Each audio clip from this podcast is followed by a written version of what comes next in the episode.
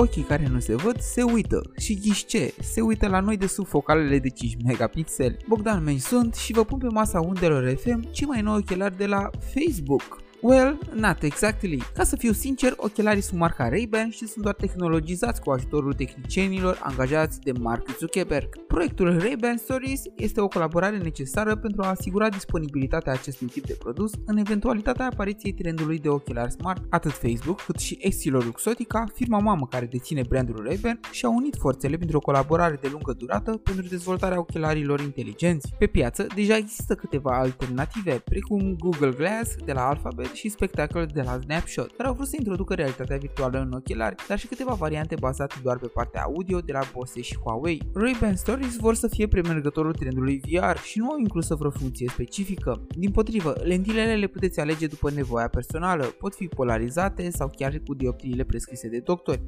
așa că nu veți vedea nimic altceva decât realitatea. Ramele vin în formele specifice brandului, adică Wayfarer, Ram și Meteor și asigură pentru fiecare minim 4 opțiuni de culoare. Părțile de tehnologie pe care Facebook le-a implementat sunt două camere amplasate în colțul lateral superior deasupra fiecărei lentile, difuzoare audio în partea inferioară a ramelor aproape de zona urechilor și zone laterale cu touch pentru controlul volumului, împreună cu un buton amplasat pe marginea superioară a uneia din rame. Buton care îți va permite să capturezi la o singură atingere fotografii cu rezoluția de 5 megapixeli, iar la o apăsare mai îndelungată vei putea filma aproape 30 de secunde într-un format pătrat de 1184 x 1184 de pixeli cu 30 de frame-uri pe secundă.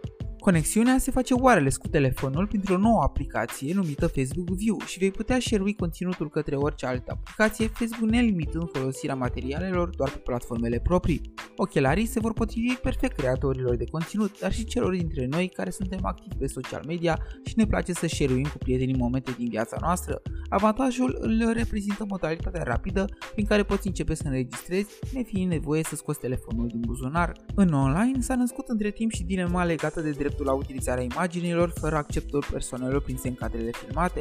Eu nu prea mai înțeleg existența acestei dileme, având în vedere că oricum în ultima vreme cu telefonul se filmează orice, oricând și oriunde fără a mai cere cuiva aprobarea. Adică cei nepăsători, da, vor rămâne la fel, dar cei cu bun simț vor avea grijă ca și până acum să nu lezeze imaginea cuiva prins fără voie într-un material propriu. A doua pereche de ochi îți pot funcționa până la 6 ore de utilizare ocazională și vine alături de un top pentru ochelari care se folosește pe post de încărcător. După părerea părerea mea, opțiunile audio și video is nice to have pe modelele de ochelari care nu trebuie să-și neglijeze scopul de protejare sau refacere al ochilor. Ei vor fi disponibili de la prețul de 299 de dolari, iar momentan disponibilitatea lor se limitează la USA, Canada, iar din Europa la Italia și Irlanda. Ei bine, eu îmi doresc doar să ne reauzim și săptămâna viitoare, indiferent dacă se întâmplă în căști, boxe sau rame de ochelari.